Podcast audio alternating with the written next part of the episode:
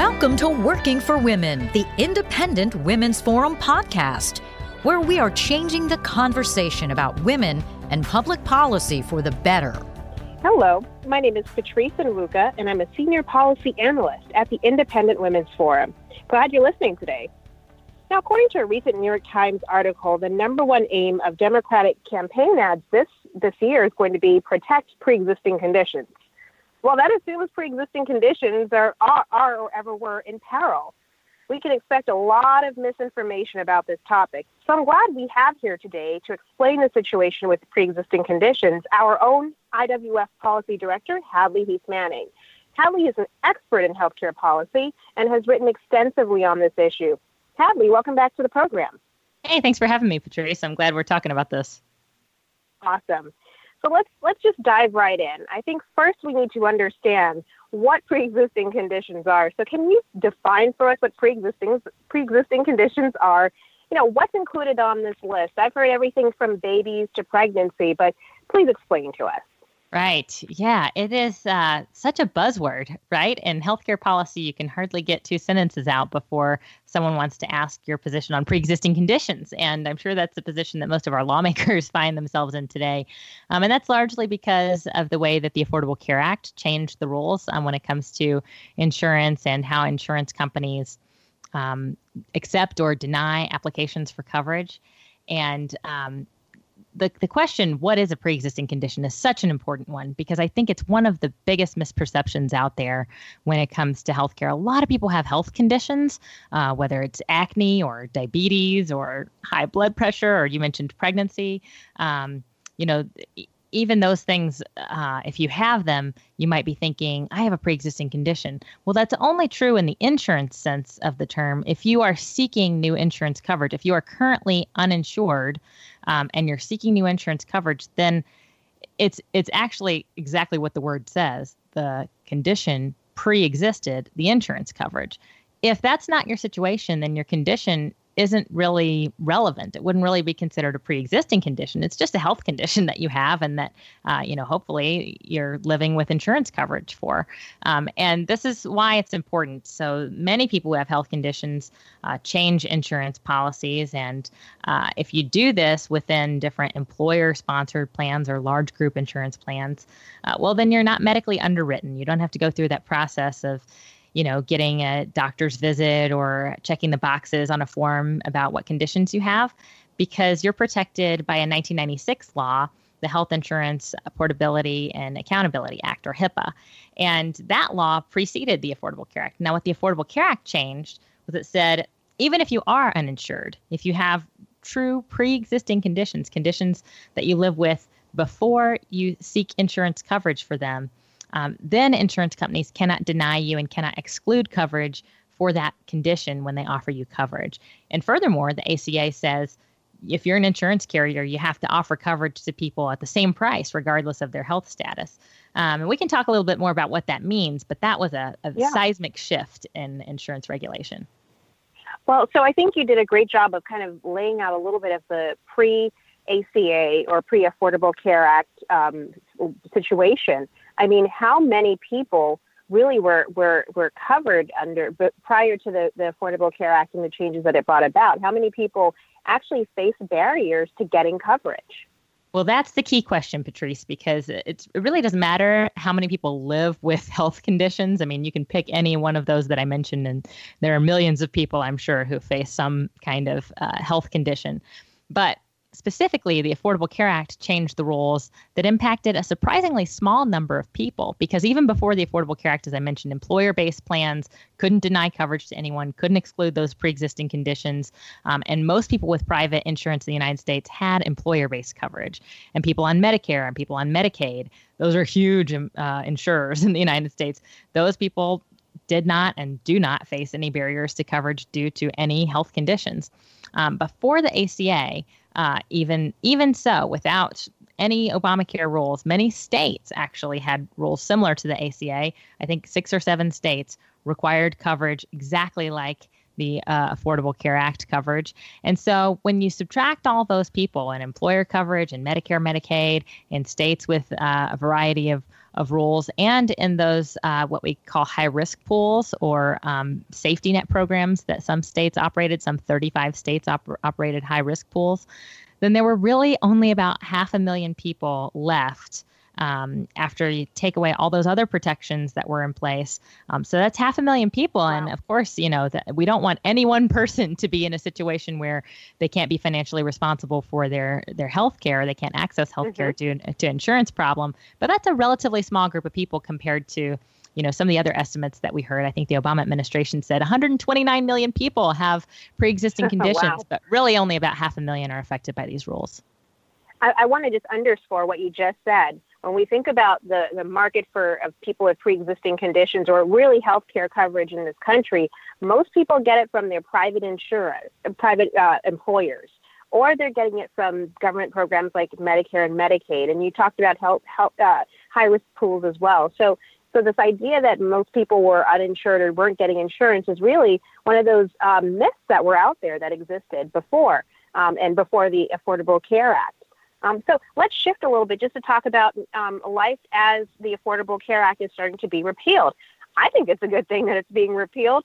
Um, you know, explain to us why that is a good thing and what's happening to those people with pre-existing conditions. Well, I think there's a lot of fear mongering on this particular point, right? There was a big effort, a big push by uh, congressional Republicans in 2017 to repeal and replace the Affordable Care Act. And all of the plans that Republicans were considering would have kept in place this particular provision in the Affordable Care Act called guaranteed issue.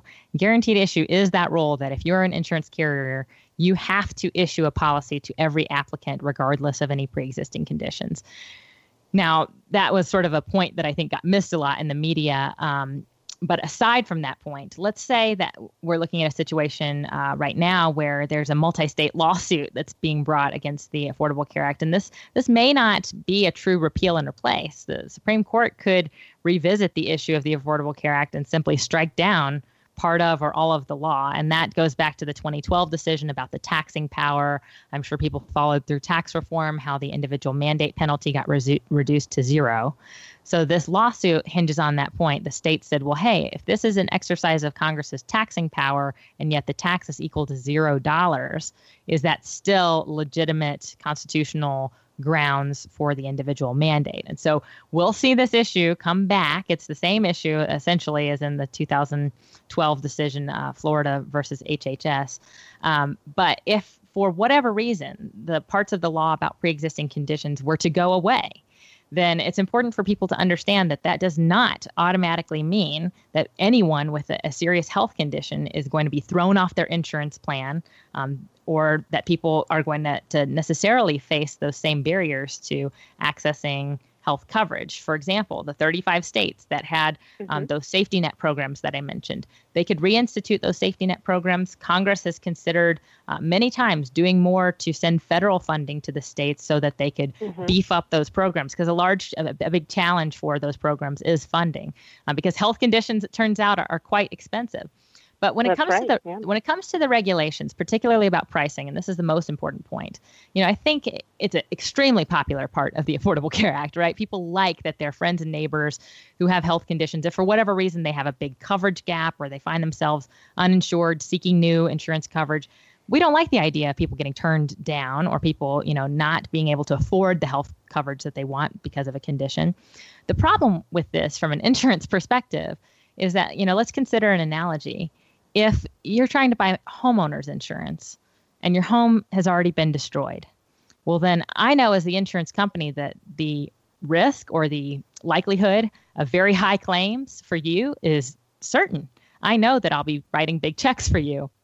That's the same thing that happens in, in health insurance. If you're someone with a, a very costly health condition and you're seeking new coverage, you have a pre existing condition, well, then the insurance carrier looks at you and understands that you're very expensive. Well, if they have to offer you a policy and they have to offer everyone else a policy at exactly the same price, what does that do to the cost of insurance? Well, it certainly raises the average cost of insurance, um, but it really perverts our market based insurance system. Um, and we've seen this happen. We've seen the, the cost of premium skyrocket.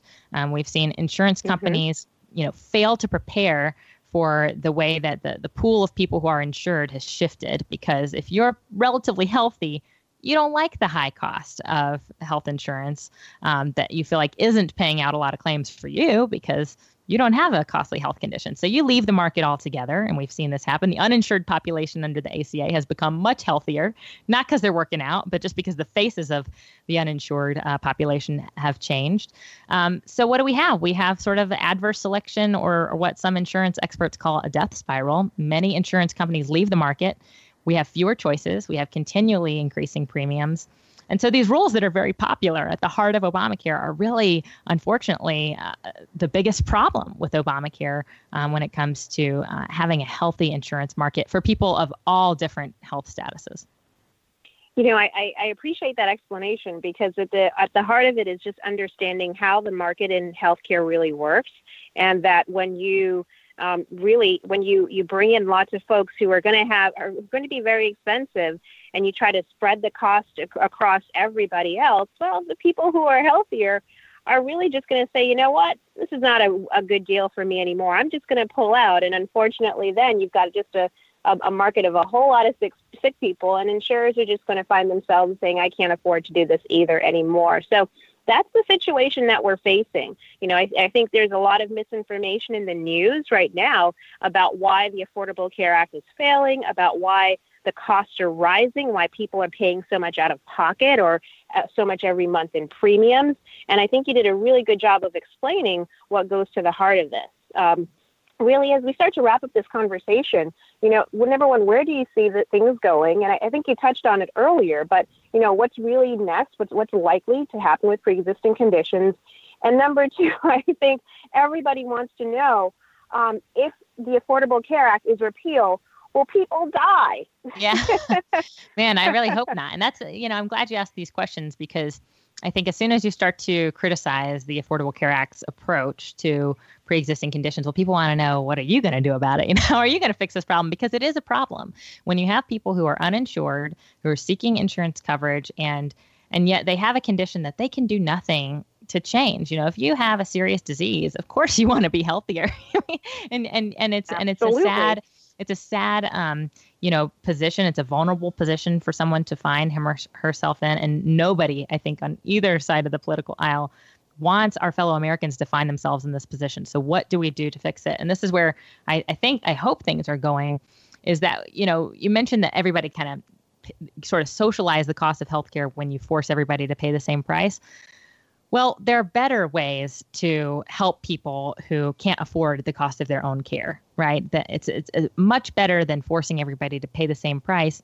You you focus the government relief, the social assistance where it really counts. You do targeted assistance to people who do have pre-existing conditions who are what we call high-risk applicants. And you know, people don't like to hear that they're high-risk applicants, but if you have a costly health condition, um, then in the insurance world, we know there's a high risk that you'll have a high claim. And so if you go into one of these um, safety net programs that are particularly designed to lower costs for you, that's a much more efficient way uh, to help people who are truly in need um, versus what Obamacare did is simply remodel the entire insurance market for half a million people. And we're a country of 320 million people, to put that in perspective. So I don't think anyone wants our fellow Americans to suffer. There's simply a better way to do it, and I hope that we move towards, you know, state-based solutions that are well-funded, mm-hmm. that are targeted at people who truly need them, and that way, I hope we avoid, you know, all the sickness and all the death that we possibly can. I'm married to a doctor. I will say, you know, there are some things in this world like death and taxes we can never avoid, but we can certainly minimize, right? And so we want to minimize human suffering and give people the maximum amount of choice at a, at a price that's affordable for them and I and I hope that that's the direction we're going. I love that, Hallie. That's actually a very optimistic way for us to end. There's a way for us to be able to provide um, affordable care, that quality care for people who need it, um, without breaking the bank, especially when it's going to be borne on taxpayers, but by you know really targeting those those groups with the those those folks with the aids that they need. So, Hadley, thank you so much for you know explaining and debunking these myths. This is why you are our healthcare expert at IWF.